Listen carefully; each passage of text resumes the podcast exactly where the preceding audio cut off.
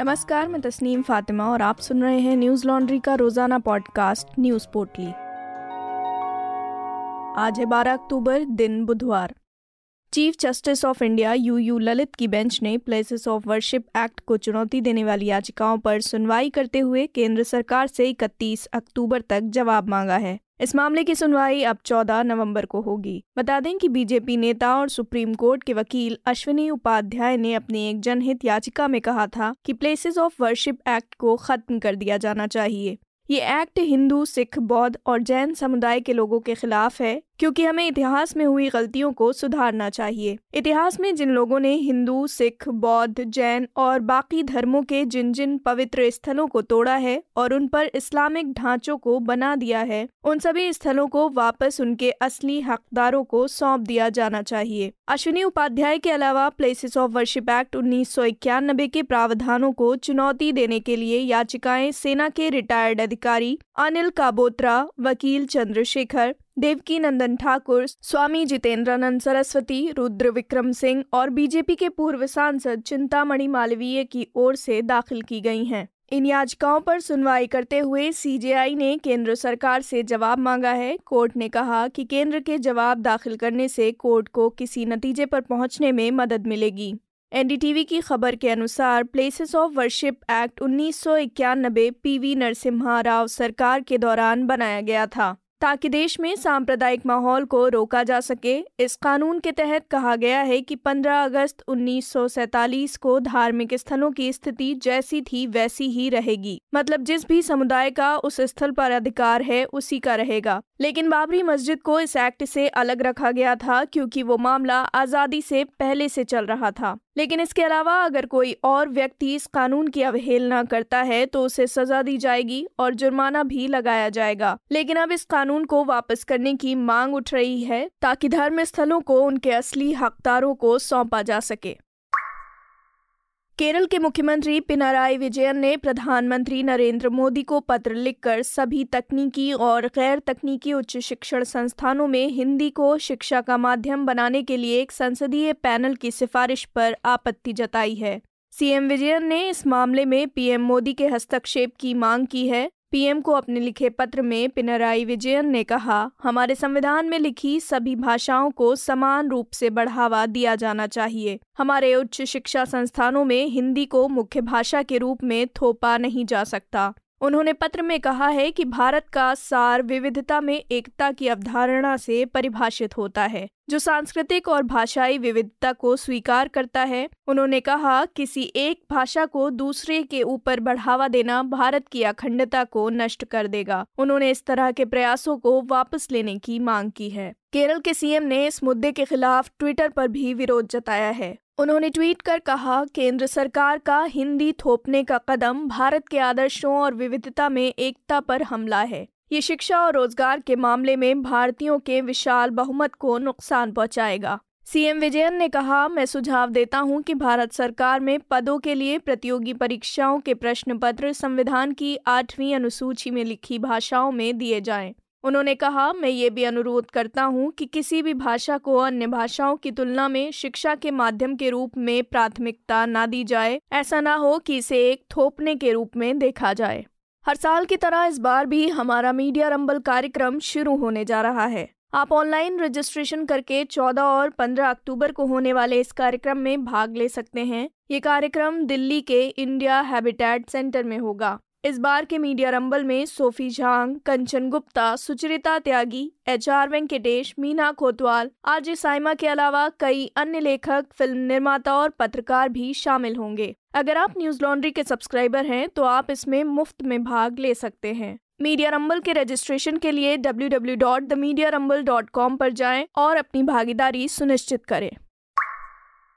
जम्मू में एक साल से अधिक वक्त से रह रहे लोगों को आवास प्रमाण पत्र जारी किया जा सकता है। मतदाता सूची के रिवीजन की प्रक्रिया में प्रशासन ने आदेश जारी करते हुए तहसीलदार और राजस्व अधिकारियों को ये अधिकार दिया है। जिला चुनाव अधिकारी की ओर से जारी दिशा निर्देश के अनुसार ये फैसला इसलिए लिया गया है ताकि कोई भी योग्य मतदाता रजिस्ट्रेशन से वंचित न रह जाए। ये फैसला मतदाता सूची को रिवाइज किए जाने की प्रक्रिया का हिस्सा है। प्रशासन के इस फैसले के बाद जम्मू कश्मीर की पूर्व मुख्यमंत्री महबूबा मुफ्ती ने ट्वीट करते हुए कहा, भारतीय चुनाव आयोग के हालिया आदेश, जिसमें नए वोटरों को रजिस्टर करने की बात कही गई है, वो भारत के उस प्रोजेक्ट की शुरुआत है, जिसके तहत जम्मू में बाहरी लोग बसाए जाने वाले हैं। इसका पहला नुकसान डोगरा संस्कृति, उनकी पहचान, रोज़गार और व्यापार को होगा। वहीं नेशनल कॉन्फ्रेंस पार्टी ने भी इस फैसले पर अपनी प्रतिक्रिया दी है। पार्टी ने ट्वीट कर कहा, सरकार अपनी योजना के तहत 25 लाख गैर स्थानीय वोटरों को जम्मू कश्मीर में बसा रही है। हम इसका विरोध करना जारी रखेंगे। बीजेपी चुनाव से डरी हुई है और उसे पता है कि वो बुरी तरह हारेगी। जम्मू कश्मीर के लोग बैलेट बॉक्स के इस षड्यंत्र को हरा कर रहेंगे। बता दें कि 5 अगस्त 2019 को जम्मू कश्मीर को विशेष राज्य का दर्जा देने वाला अनुच्छेद 370 हटा दिया गया था। जिसके बाद ये पहली बार है जब यहाँ मतदाता सूची रिवाइज की जा रही है। जिला निर्वाचन अधिकारी एवं उपायुक्त जम्मू अवनी लवासा ने पाया था कि कुछ पात्र मतदाता ज़रूरी दस्तावेज़ न होने की वजह से मतदाता के रूप में अपना पंजीकरण नहीं करा पा रहे हैं। जिसके बाद उन्होंने ये निर्देश दिया है। नए मतदाताओं के पंजीकरण, मतदाता सूची से कुछ लोगों के नाम हटाने, सूची में सुधार करने के लिए 15 सितंबर से जम्मू में मतदान सूची का विशेष संशोधन शुरू किया गया था। वहीं कई राजनीतिक दलों ने मतदाता सूची में गैर स्थानीय लोगों को शामिल करने को लेकर चिंता ज़ाहिर की है।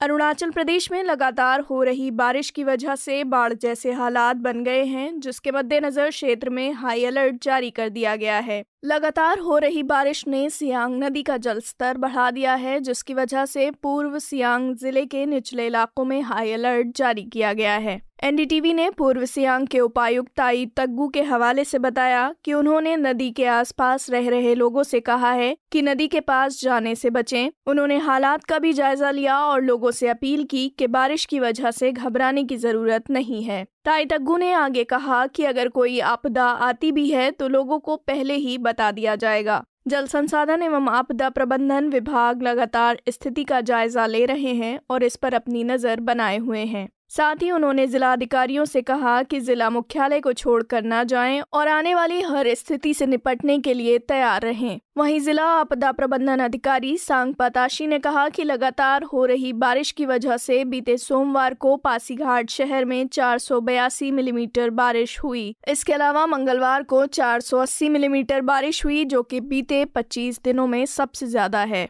उन्होंने आगे कहा कि बारिश की वजह से सियांग नदी का जल स्तर बढ़ रहा है, लेकिन वो अभी भी खतरे के निशान से नीचे है। एसडीआरएफ यानी राज्य आपदा मोचन बल लगातार पासीघाट शहर के संवेदनशील इलाकों का दौरा कर रहा है और इस पूरी स्थिति पर अपनी नज़र बनाए हुए है। वहीं इस बीच लोअर दिबांग घाटी ज़िले के बोमजीर में दिबांग नदी में एक द्वीप पर फंसे पावर ग्रिड कॉरपोरेशन के 31 मजदूरों को बचा लिया गया है। ये मजदूर सोमवार से द्वीप पर फंसे थे। बारिश के बाद नदी का जल स्तर बढ़ने से मजदूर द्वीप पर फंस गए थे। बता दें कि इससे पहले भी अरुणाचल प्रदेश में लगातार हो रही बारिश और भूस्खलन की वजह से कई लोग अपनी जान गंवा चुके हैं।